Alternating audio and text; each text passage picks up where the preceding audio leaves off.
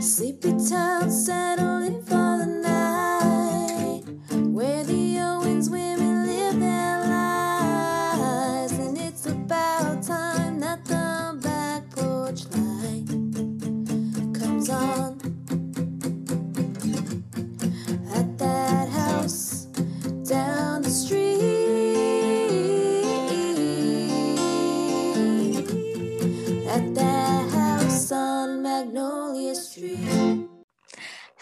Hello and welcome back to Magnolia Street. Welcome, everybody. Thanks for giving us a second chance. Yeah, if you made it past the first episode, we commend you. We know Yes, we probably went off topic a little bit here and there, but you know, we want you Many- to get to know us. many snaps, many thank yous. Yeah. Do you have a beverage? Um, I do not have a beverage. I had some cinnamon tea earlier. It was nice and cozy, and now I am beverageless. Because you have a. Are you having a rainy day? It is a rainy day. It's it feels like fall. I feel like the equinox hit and it just like automatically went Mhm. boom. No more warmth. Chilly night. It was freezing. Where did were you? Did you sleep with your windows open? We have oh, been. Oh no, no, it was way too cold. We we probably I don't even know if he put the heat on yet, but it was definitely very cold. I was, was bundled up. I had my socks on, my hoodie on. I had a million layers and blankets on. It was very cold. Nice, nice, nice, nice. We cleaned out our chimney yesterday because uh, we wanted to have a fire. Because, like you said, it just it's fall showed up and it was Mhm. cold, and I was like, "This is great." And I had been thinking, I was like, "Oh, I hope Aaron starts a fire." And I've started smelling smoke. I was like, "Hey, he started a fire," but we Yeah. didn't clean the chimney out, so our whole house was like pretty, pretty Oh, smoky. no. So that's what we ended up doing yesterday, is no. cleaning the chimney out. Yeah, yeah. But today it says 71. We're having drizzle, having Yeah. drizzle. But I have my um my demon whispers. It's pem- pamplemou- pamplemousse flavor today. I love that it's just become demon whispers. Yeah. Oh man. All right, what are we doing? So we're today we're gonna well before we get started with our topic for today, I just want to take a minute to well, it's very early on, and you guys are hearing this episode way after it's been recorded and released, even probably way, way after our first episode has even been released. So we don't have any patrons yet. but at this point we would probably do a patron shout Yeah, out. we would do a patron shout out at this point, but we do want to acknowledge some awesome peoples who have been helping us get our name out on Instagram and social media. And a lot of you guys have been helping us share our podcast album cover with the QR code to link back to us. And we've been getting a lot of nice new followers trickling in. So thank you to all of these people who have been helping us. I Heart Practical Magic was the first one to blow us up on Mhm. Insta. So thank you, I Heart Practical Magic. You. Wild Spellcraft, Ode to Slowness, Cunning Celt, created dot by dot EJF, Little underscore Wolf Witch, The Home Ed underscore ASD Mama, Bubble Pipe Productions, B dot Dom underscore 22, and Ruha underscore Con underscore Cafe underscore L underscore podcast, and Genie underscore Queen of Wands. So thank you to all of those Instagram followers who've been really helping us blow this up. So thank you so much. Yeah, guys, thank you, thank you. And playing the emoji game has been really fun. I think uh we just added our uh, at the time of this recording, Justina put up our fourth Yeah. grid, correct? And I, you're not even making it difficult. Like you're not even like guess the scene. And it's like, what do you mean guess the scene? It's well, here's very the thing.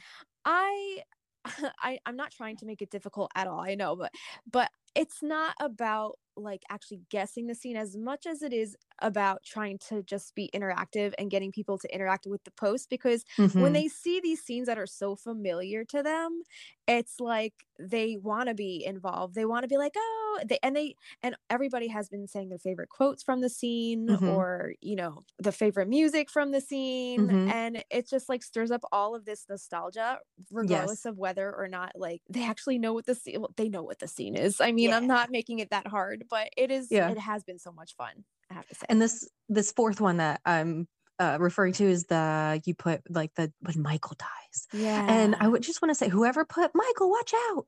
Like I was thinking about that. Like if this, okay, if this is real life, the woman, all the townspeople who see a man get hit by a truck, like how traumatizing oh my for that god for that woman who's like, Michael, watch out. of And like, course her her her words did not save him, kind of thing I know I've been thinking about that. i know So thanks whoever posted that.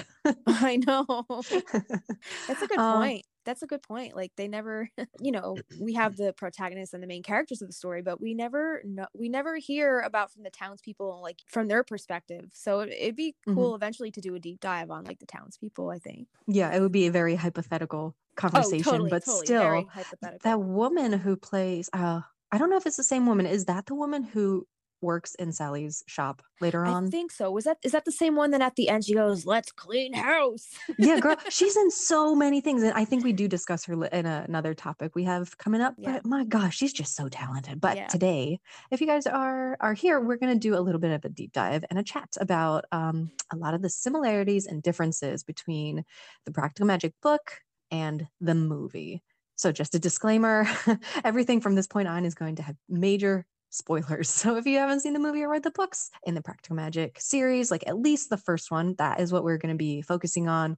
Um, stop this podcast right now and at least go watch the movie. Yeah. like, what an hour and a half of your life, and then come Yeah, back, come back and listen. and the audio and the audio book you could probably finish in a couple days if like you really binge it, like you know. Mhm, Um, mhm. but definitely, definitely do that. We don't want to spoil anything for you guys, but you have been warned. So You've been warned. So yeah, and this is definitely just going to be the first book yeah, and, and the movie. it goes along with because I know there's there's more in the series, and we're not taking so, some of the details that we found are later talked about in the other books, but we're not we're pretending like we never read them, and we're going to just go off the first book. Cool. Yeah.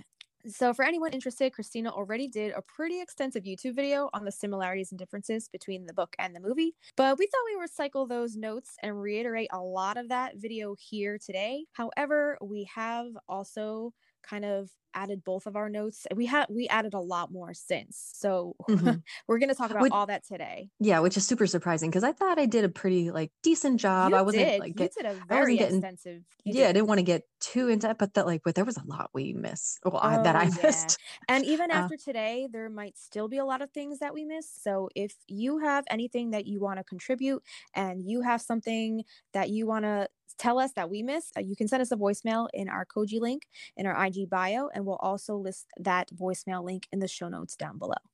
Yeah, uh, they can send us an email also. Yeah, yeah. You can email us at uh, magnolia street podcast at gmail.com. hey hey those are probably the two best ways we don't want to get um we don't want to miss anything if it's like in a instagram dm or something Yeah. so if it pertains to this yeah shoot us shoot us an email or a voice message Yeah. so shall we get to it Let's get gonna- to it. gonna- we have quite a bit Yeah. So, Um, Kristina, why don't you tell us like a little bit about, I guess, when the book was written and the time between the book eh, was written and the movie was released and all the production details that go along with that? so alice hoffman wrote this book in 1995 and i was in i was in kindergarten at that time Oh, wow. And uh, when interviewed about her inspiration for writing this story, she said, I loved reading about magic and I wanted to set a magical book in a modern time. It was a story of magic you can find when you turn a corner or just come upon it in your own neighborhood, in your own city or town. The title came to me first, and then I saw two sisters who were as different as night from day. And the novel began. And this was taken from the Fairy magazine. If anybody has ever seen this magazine, you know it's gorgeously put together. Yeah. Fairy magazine uh, that came out Oh, in yeah. 1997. I, I also did a whole YouTube video on the Fairy magazine. I did a whole entire flip through. I totally forgot to mention that in the notes. Yeah. Yes, let's link that below. And um, so that would be issue number 40. Um, so later in about 2020, she and Camilla Belle did an interview together via Skype, which was really sweet. And Camilla Belle plays young Sally in the movie. And she said, Alice Hoffman had this to say. The books I really liked growing up were about ordinary people that just stumble into magic. I've always been fascinated by witches and the whole symbolism, so many little girls wanted to dress up as witches. Still, it's one iconic figure for women and girls that's powerful. So, this uh, was then turned into a movie in 1998, and it was directed by Griffin Dunne and Denise Di Novi. The screenplay was adapted from the book by Robin Swicord and Akiva Goldsman. And the music uh, contributed was Alan Silvestri, who also did so many other beloved titles. Do you know any off the top of your head?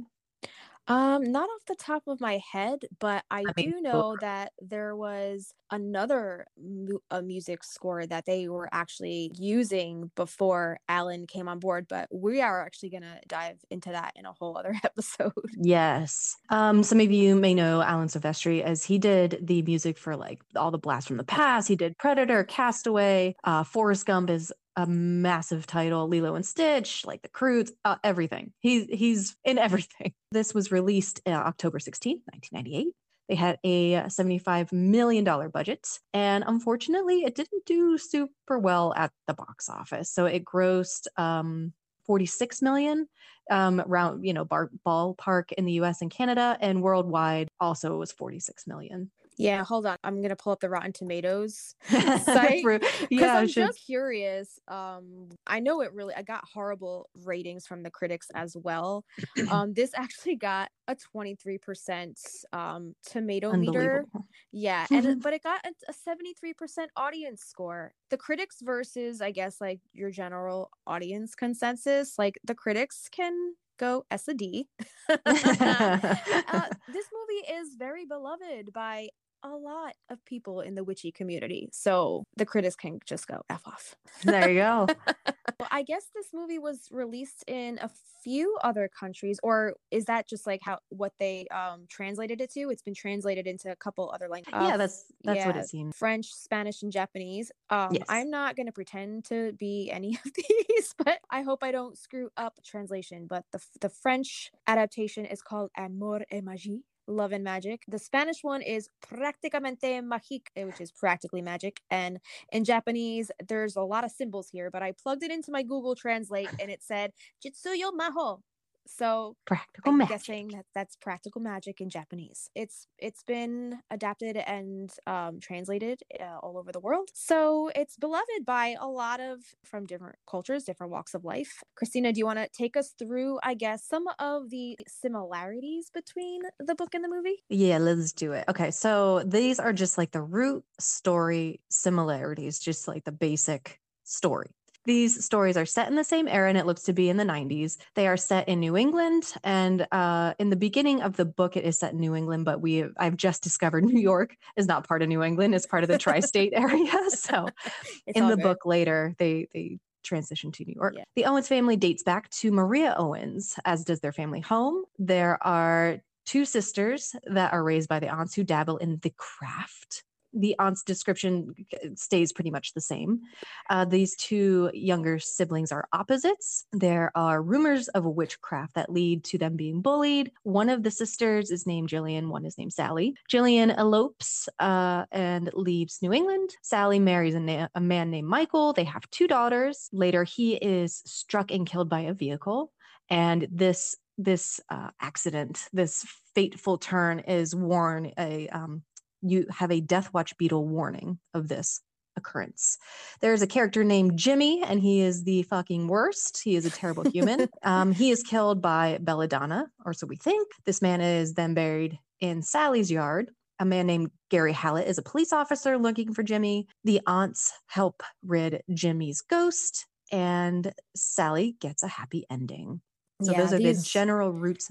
Yeah, they're great similarities, but a lot of those similarities also have many small little details that differentiate, which we will get into and deep dive on a bit. Um, but right now, we're going to talk about the genera- general location timelines. So in the book, Sally and Jilly lives with the aunts in Massachusetts. Jillian leaves. Sally gets married. Sally moves to New York after Michael dies, and Sally and her daughters visit Massachusetts yearly and uh, Jilly comes back to New York to visit Sally, and the aunts travel from Massachusetts to New York to help them get rid of Jimmy's spirit. In the movie, the girls live in Massachusetts pretty much the whole time. Jilly leaves. Sally meets and marries Michael. They own a home. Um, we don't know where, but we're assuming it's the same town since we see them in that one scene bringing the girls through town and on the tricycles, which is really cute.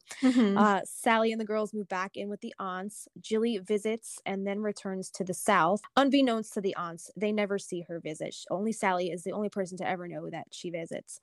Uh, Sally saves Jilly, drives her back to Massachusetts, and then the remainder of the film is set in Massachusetts. So now the general aesthetic of the movie and books. S- This I typically read the books when summer is around the corner. Like it gets me ready because it gives me all the summer feels, but the movie is definitely a, an autumn feel. And uh, we'll get into why. So the different aesthetics with the movie, you get that autumnal go to, it's like a go to Halloween movie. And I think is the stereotype of of having the witch in there but apart from the ending scene where it is all hallows eve it's not in autumn at all it's typically sunny and most of the scenes which i heard they had quite a hard time filming because they were in Washington state and getting between the rainy days to to film was a challenge. Uh, in the movie, the aunts have the scene where they reference the solstice celebration. We'll take them to the solstice celebration. No, no, no, no. Why? Why can't you just stay here? No, we can't turn our backs now. We're on the committee. Yes, we're representing. yes. I love. I, had I to. love that reenact. I love I it. love it. Um, so you see the girls a lot in uh, the the aunts are covered up. They're like they're very modest, but the girls are in tank tops and sundresses and Very maxi, maxi dresses. Very I love it, and it's coming right? back. Aren't we happy? I know it is that part. back. The low rise jeans can fuck off, but the everything else super sweet. Uh, and this uh, another thing is Gary in the movie mentions that it's too it- it's too early for roses, and I just. I knew I did this in the video, but I didn't really read, to be honest. I didn't read about it. But now having roses at my house, I'm like, oh, okay. Yeah, that's a They only- time for roses. Well, they typically bloom like around in May and June. And then I didn't have anything else all summer, but now it's September and I'm having all new growth. Yep, same here. so early for roses, what do we think? Where do we think that is? So April? Like, do we think he's talking about, oh, it's April, like it's, springtime? Maybe, but they talked about the solstice celebration before that. So there's there's a little continuity error. There is a little continuity continuity error there, and I think we should do a whole episode on bloopers. yes. Oh, we have it. I have there's a note started. I have a note started already, dude. I'm ready. Um, so then in the book, again, like I said, I, I usually start reading it at the beginning of summer. And here's why. So these are some of the quotes taken out of the book, and they just, oh, they are full of like good, juicy words. and I love it. Summary, summary goodness. Yeah. Uh, this one says, when it's this warm in June and the sky is inky and thick, a knock on the screen door doesn't even echo. It falls into your dreams like a stone into a stream, so that you wake suddenly, heart beating too fast, pulse going crazy, drowning inside your own panic. And another one says, Sally and Jillian used to play hopscotch on hot August days when they only had each other for company, and the asphalt all around them was melting into black pools. Another one says she drank bottles of Yoo-Hoo and ate goopy Hershey bars while sprawled out on the cool basement floor. And the last one I have here, Kylie, who is um, one of the one of Sally's daughters. Kylie goes out to buy the ingredients, and when she gets home, it's 96 in the shade. But that doesn't stop her. She's driven about this project of hers, almost as if she believes she'll be saved by this one cake. She turns the oven to 400 degrees and gets to work.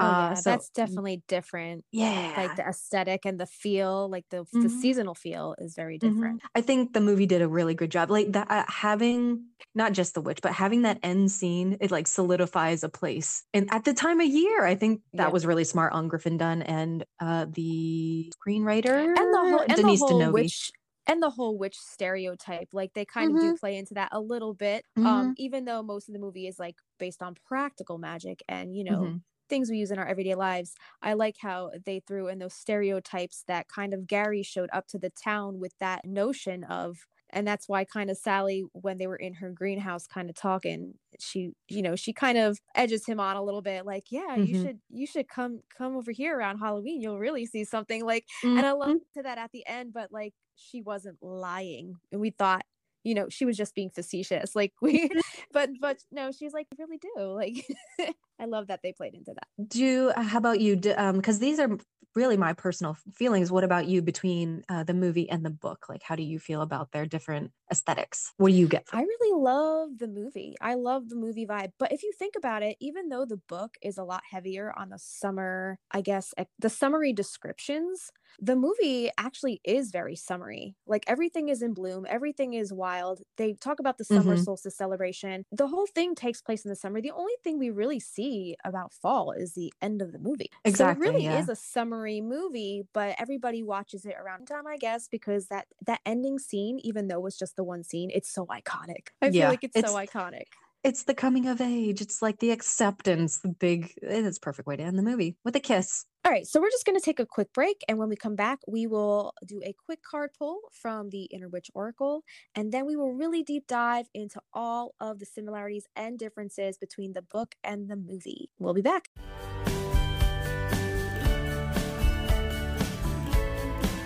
Hey, we're the Stinas, and you're listening to Magnolia Street Podcast.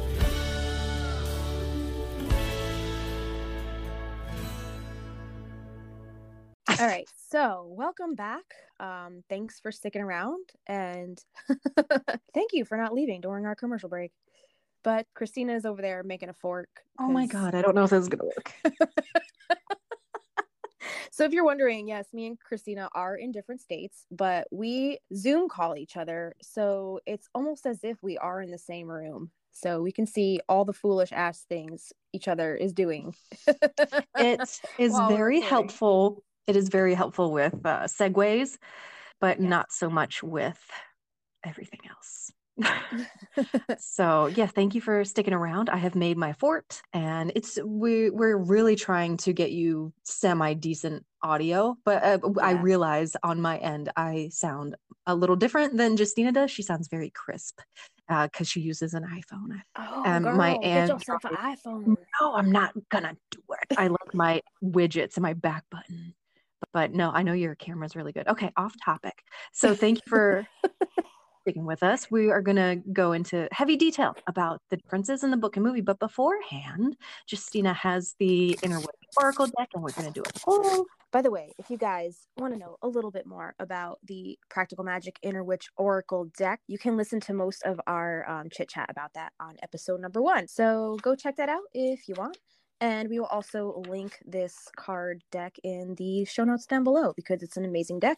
Here we go. This is Community Phone Tree, Phone Tree Day. Oh, a phone tree. Okay, that's Yeah. all right. I'm writing it down. We're keeping Yes. a we're keeping a catalog of Let's keep a the cards we pull.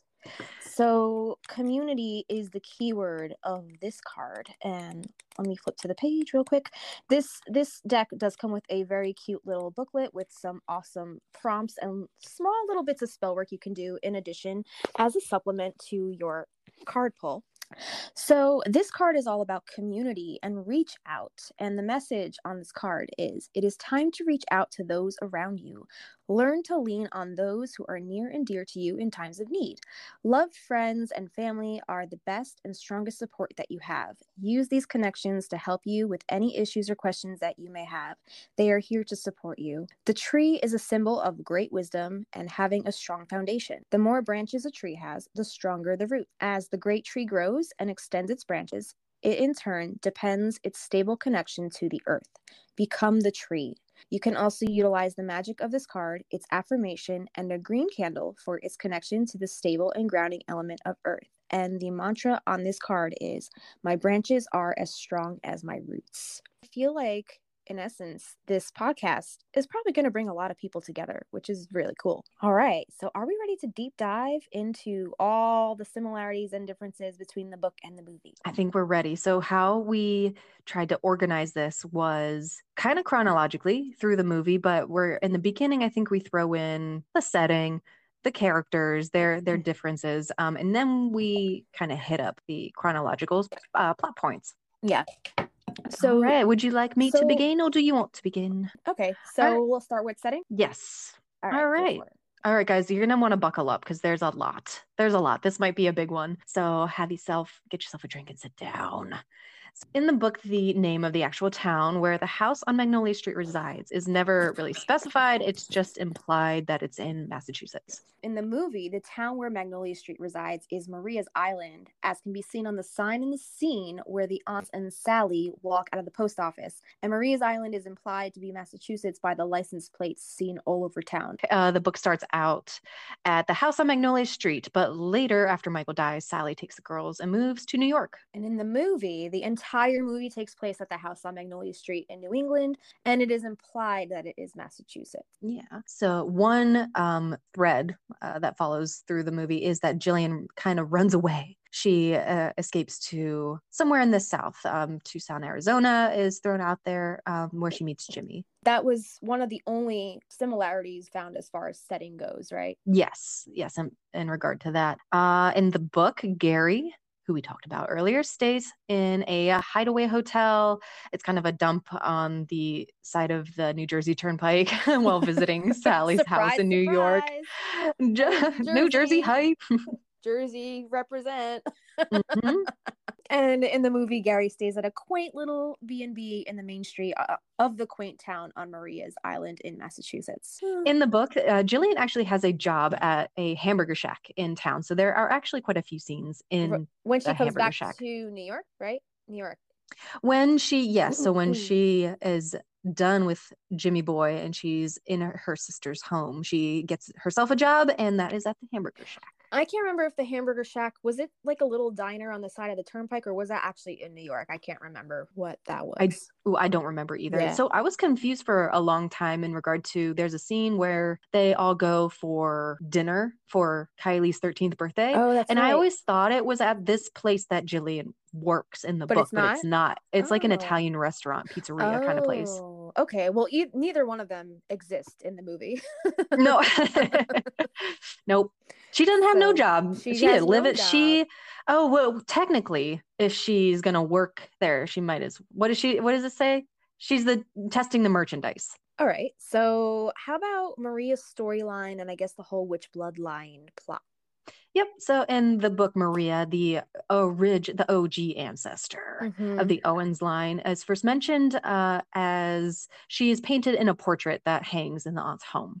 Yeah, and in the movie, her story pretty much opens the entire movie and sets the stage for the entire movie. Yeah. In the book, we know a little bit more about Maria's backstory. Uh, it is explained who the child's father is. We know how the house is built. We know her status in the town. And supposedly the child is already born in this plot line. Yeah, and in the movie, she's put on the gallows pretty much in the intro. Um, and we know that she slept with a lot of men whose wives were on the hanging committee. but we don't really know the source of who her baby daddy is. We don't know any of Mhm. that. And she's shown pregnant after the whole gallows gallows fiasco. The child isn't born yet during when we first see her. And we don't even see the child really born at all, right? Right. Yep. That I was just thinking that. We don't ever see the kid. And also, which I never even pieced together, we don't even know who that descendant is. No, uh, not until the other books. So okay, okay. Yeah, yeah. The um, so in the book, Maria is not the source of the curse. As far as I could tell, it's never directly me- said that she put the curse on. But if you read Alice Hoffman's Magic Lessons, which is all Maria's story, you can find out. Yeah, and I'm dying. How that came I about. need to catch up so badly. I'm dying to find out all of this out. So, Yeah. um, yeah, Kristina knows all the D- the down low, all the DL about all of this, and I'm kind of in the dark a little bit. So I know she's tr- trying to tiptoe around so she doesn't spoil stuff for me.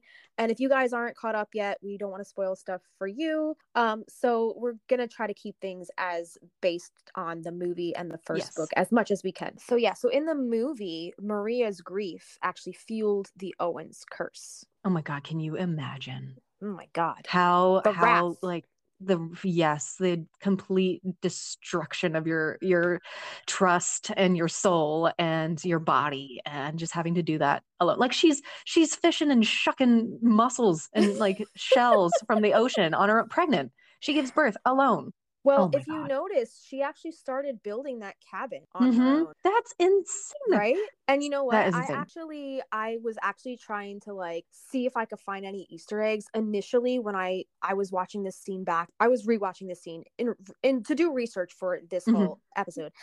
And I was watching the scene where, you know, she's crying in front of that like I guess the very start of the structure of her Mhm. cabin on the island. And I was like, "Hey, is that is she building her cabin off of the platform of the gallows she was on?" But I was like, "No, that's not it. It's, it wasn't it. It wasn't." oh it. that would be But an insane that easter egg Some so wouldn't that have been some shit? that would have been you should rewrite the story I So should cool. rewrite this. So she rebuilt her cabin out of the gallows she was on. oh what a middle finger oh wouldn't God. it have been?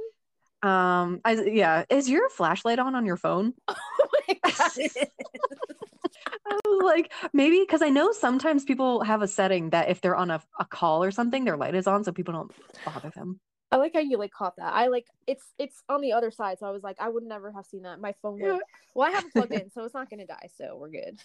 um just a quick like side story so when they're talking about maria's portrait i think you get a glimpse of it in the movie it's not said that it's her but Right. um that a long time ago when i did my priestess training thing we had to do like a big like end of the year project and i I always wanted a house with like stairs because I think in the movie there's staircases like lined with picture frames and Mhm. and ancestors and stuff. So for the project that I did, I did my maternal lineage. Um, so myself, my mom, her mom, her mom, and her mom. And I had never finished my self portrait. And I was like, I, I was just imagining like Maria's portrait, which they talk about, I think, a little more detail in one of the other books, just being so like regal and Mhm. poised and powerful. And I was like, I want that. So I ended up painting all those portraits. But Yeah. I digress. Uh, well, by the way, no, let's not digress yet because I think we should talk about your portraits a little bit because you had a Oh, YouTube thanks. video on that whole.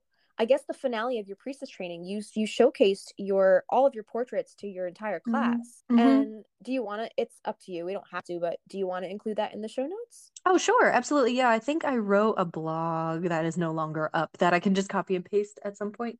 But it was basically about discovering that I had this, like, I don't even remember what I called it, like artistic mediumship, basically. Because when I was painting my family, um, th- thoughts and messages and things would come up. So I was able to communicate and connect with them through painting them. And I had so done, cool. um, yeah, and, and I had done other gift like because I'm cheap and like I use my art skill as like everybody gets a painting for Christmas kind of thing. So I'd done Dude, special people. cheap. That's like the most special thing you can ever freaking receive. Oh, I think everybody was really happy. So I did a lot of family members. Most of them had passed away, and I just felt like like I just spent time with them. So I, I did the whole thing about being able to kind of connect with people when I'm painting them or drawing them, which is That's beautiful. And you know what? That's like such like a cool and unique like kind of divination. It's very cuz like, you know, you can card pull, you can, you know, I don't know, Mhm. throw rocks or rune stones or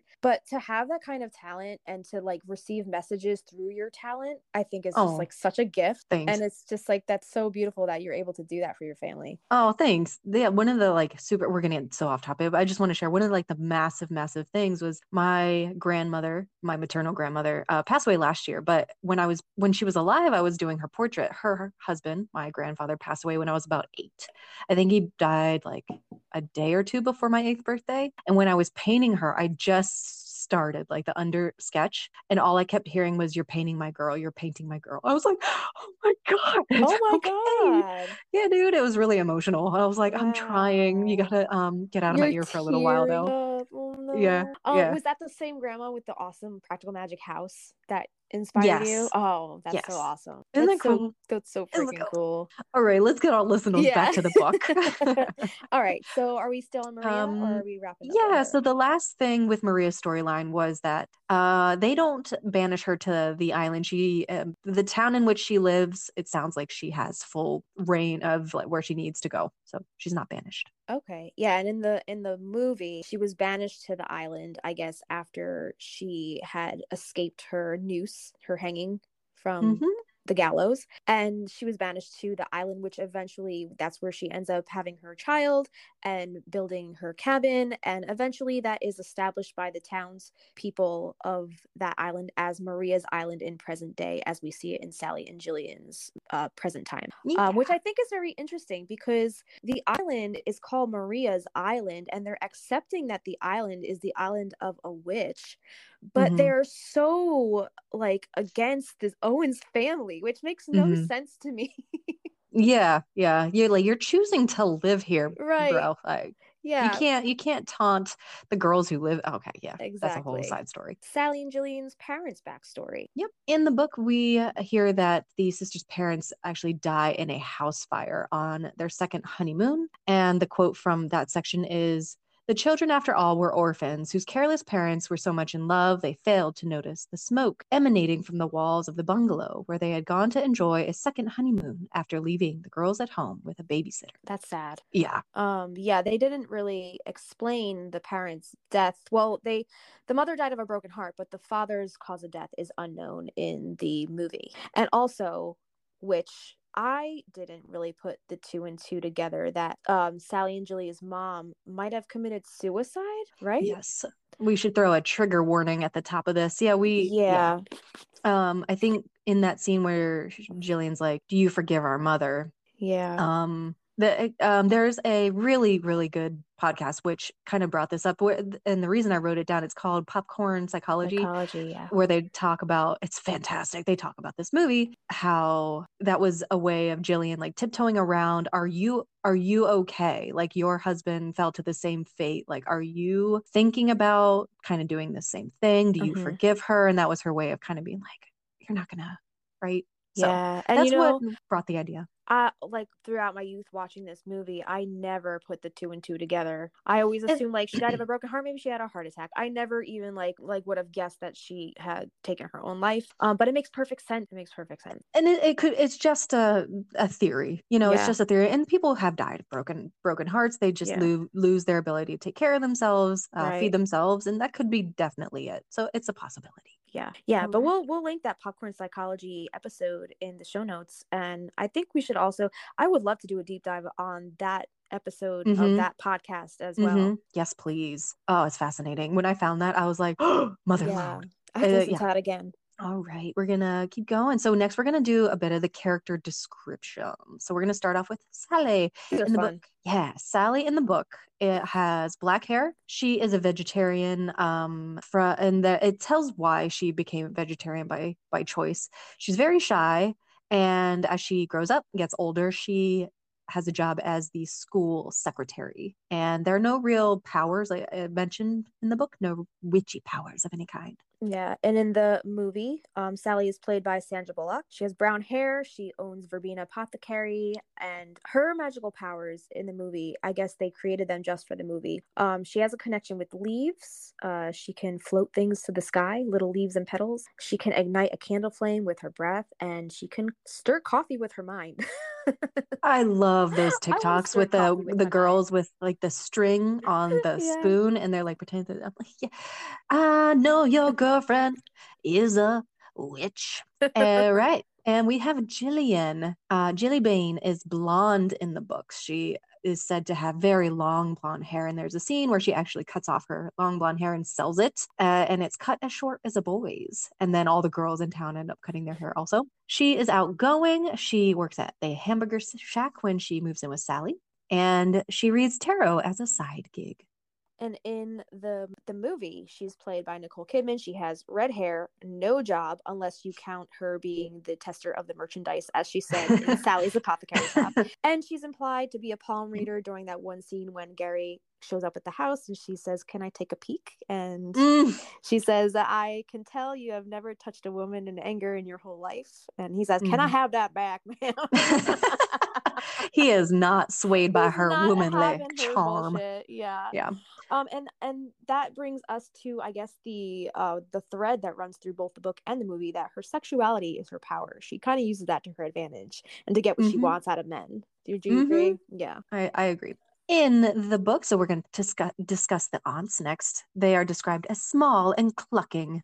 And in the book, Jetty has black hair and Franny has red hair. Okay. And in the movie, the aunts are played by Stockard Channing and Dianne Wiest. They are fabulous. They Jetty has light hair, Franny has dark reddish hair, and they both love to dress in the Victorian sense. And it's kind of the same throughout both books. I mean, both um, the movie and the book, right? They have that kind of like Victorian style. In both the book and the movie, the locals of the town come to them at their back door at night for love spells and such. Yeah. And I think they they have that Victorian style to make them like see they they are older than they maybe everybody thinks they are. Right. And also the the um dove, the heart of the dove is kind of a um kind of a theme in both the book and the movie, but for under the aunt's umbrella, right?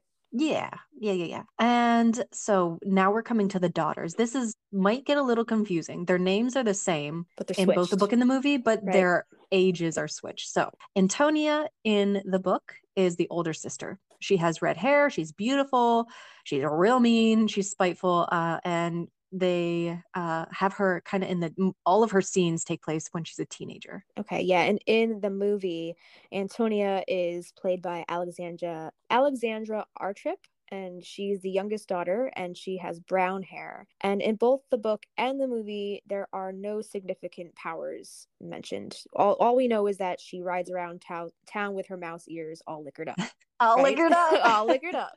And I'm still confused as to why her sister, her older sister, would say that about like a, Uh, how old a six year old like I know. Like who? Well, she hangs out with the aunt, so I'm sure she has a vocabulary like nobody else. I think she was just trying to cheer her mama up. Yeah, that just cracks me up all the time. For the longest time, I was like, "Who's Antonia?"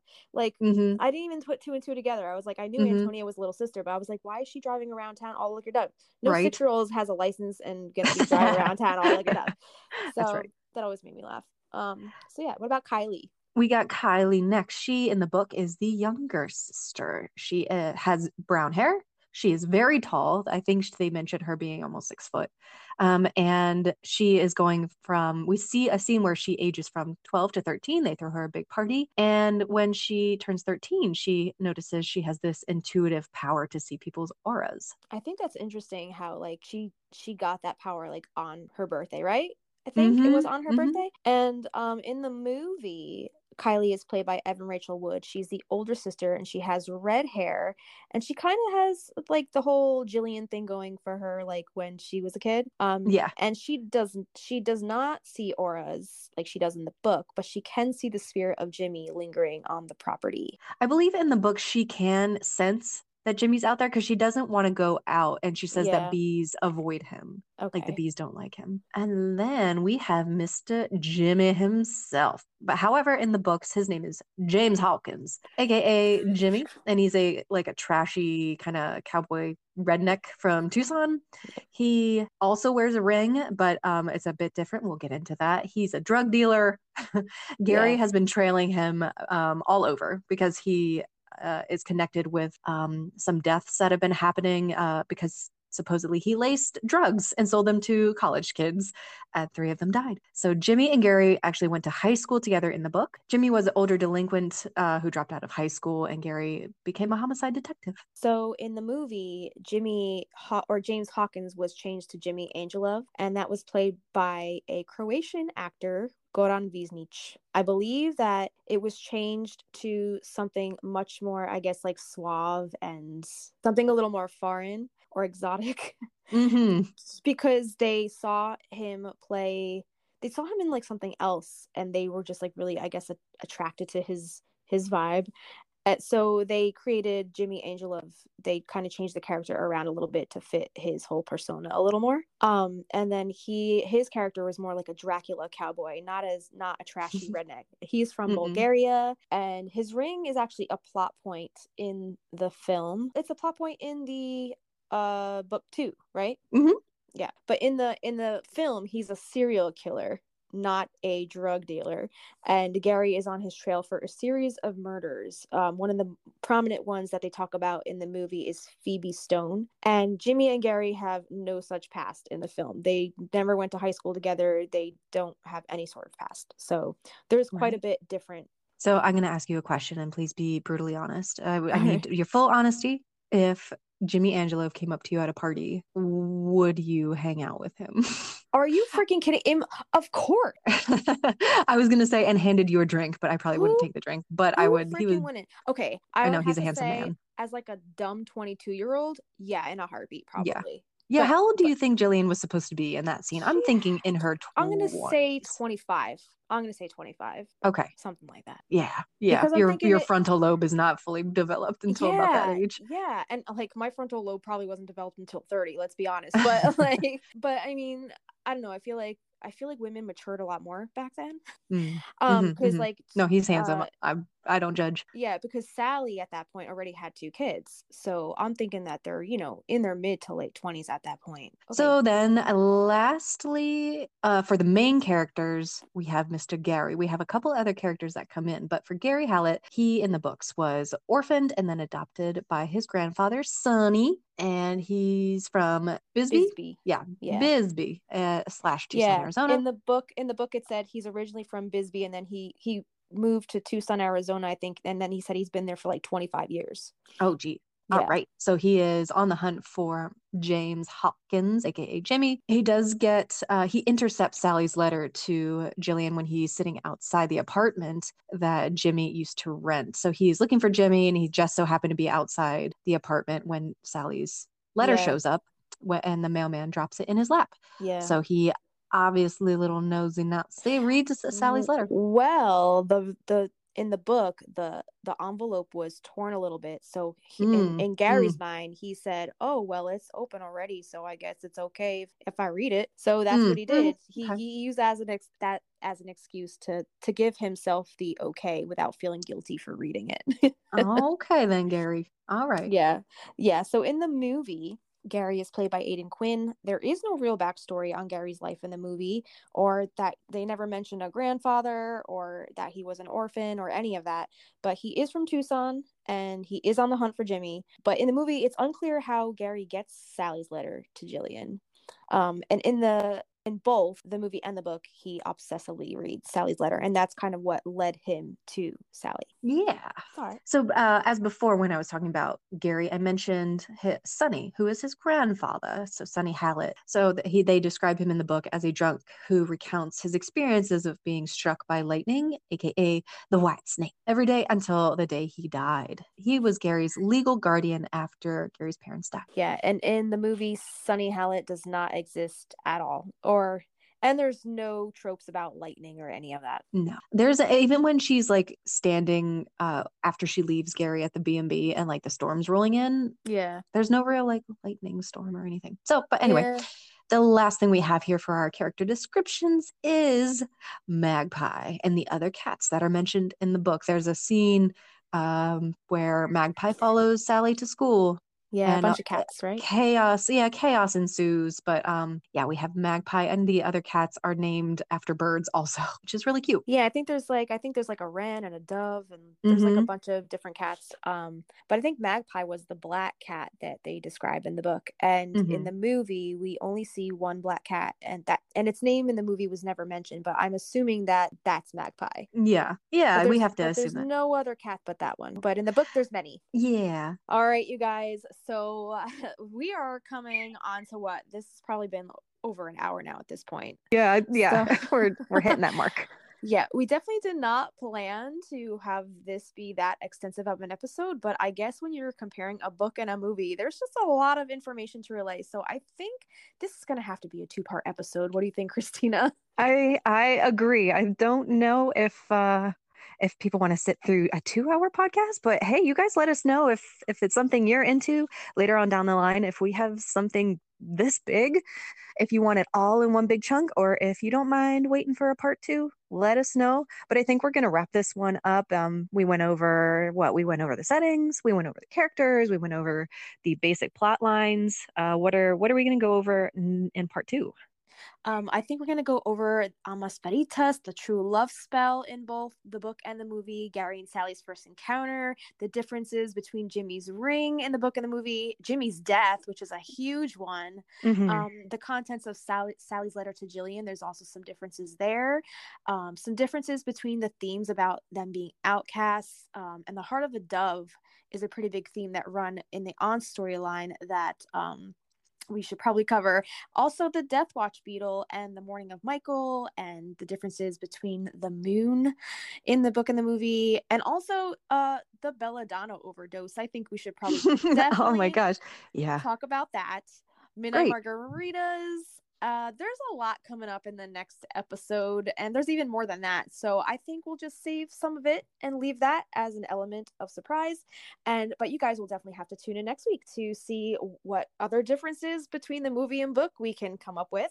And if you have any that you can think of, please send them our way and uh, we will discuss them. Maybe we'll even have to have a third episode to go over the book and the movie. But I think we should wrap it here and we'll come back to you guys next week. So if you do want to reach us, we have some socials for you. Uh, Justina just mentioned one, but we also have a Patreon. And if you want to hear the awesome details about that Patreon, you can go to our very first episode. I recommend it. But Justina, do you want to tell them uh, just real quick what our tiers are and some of the, our other socials? You can head to patreon.com slash magnolia street podcast to support us on patreon. Uh, we have tiers ranging from $1 all the way to $8 for $1 you can join our seedling tier which gets you to sign up shout out during our podcast. And also you can access polls where you can vote on what tops topics we will cover on the podcast next. Our $3 lavender bud gets you complete access to all of our show notes in their entirety. So after each episode, we'll post our show notes on our Patreon. And then we have our $5 Hylac tier. And with this tier, you get access to our private Facebook community as well as our private Discord. Um, and this just gets you access to all of our, um, I guess, just our community. And we want you to be a part of that. So head on over there to do that. And our Hey Rose tier gets you exclusive access into our Song of Sode musical catalog. So any songs that we feature on the show, any of our original material, we will uh, post all that stuff to our $8 Hey Rose tier. And all the higher end tiers, the higher you go, the more uh, benefits you get because you get all of the lower end tier rewards along Yeah. with that. Yeah, It's like a domino domino effect. It's an It avalanche, I a- a- avalanche of goodness. Awesome. Uh, and we're also, as most of you have found us, we are on Instagram under uh, at Magnolia Street Podcast. We also have an email if you would like to email us, Magnolia Street Podcast at gmail.com. And you covered the Patreon. What else we got? Yeah, That's it. drop us a drop us a rating. And yeah. we want to know what you think of the show. Do you love it? Do you hate it? We don't care. We just want to know that people are listening. yes, yes. Thank you guys so much. And we'll see you next time. See you next time. At that house down the street.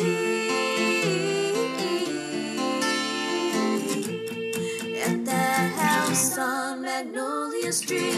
Would you go down to Magnolia Street where there was? Hello.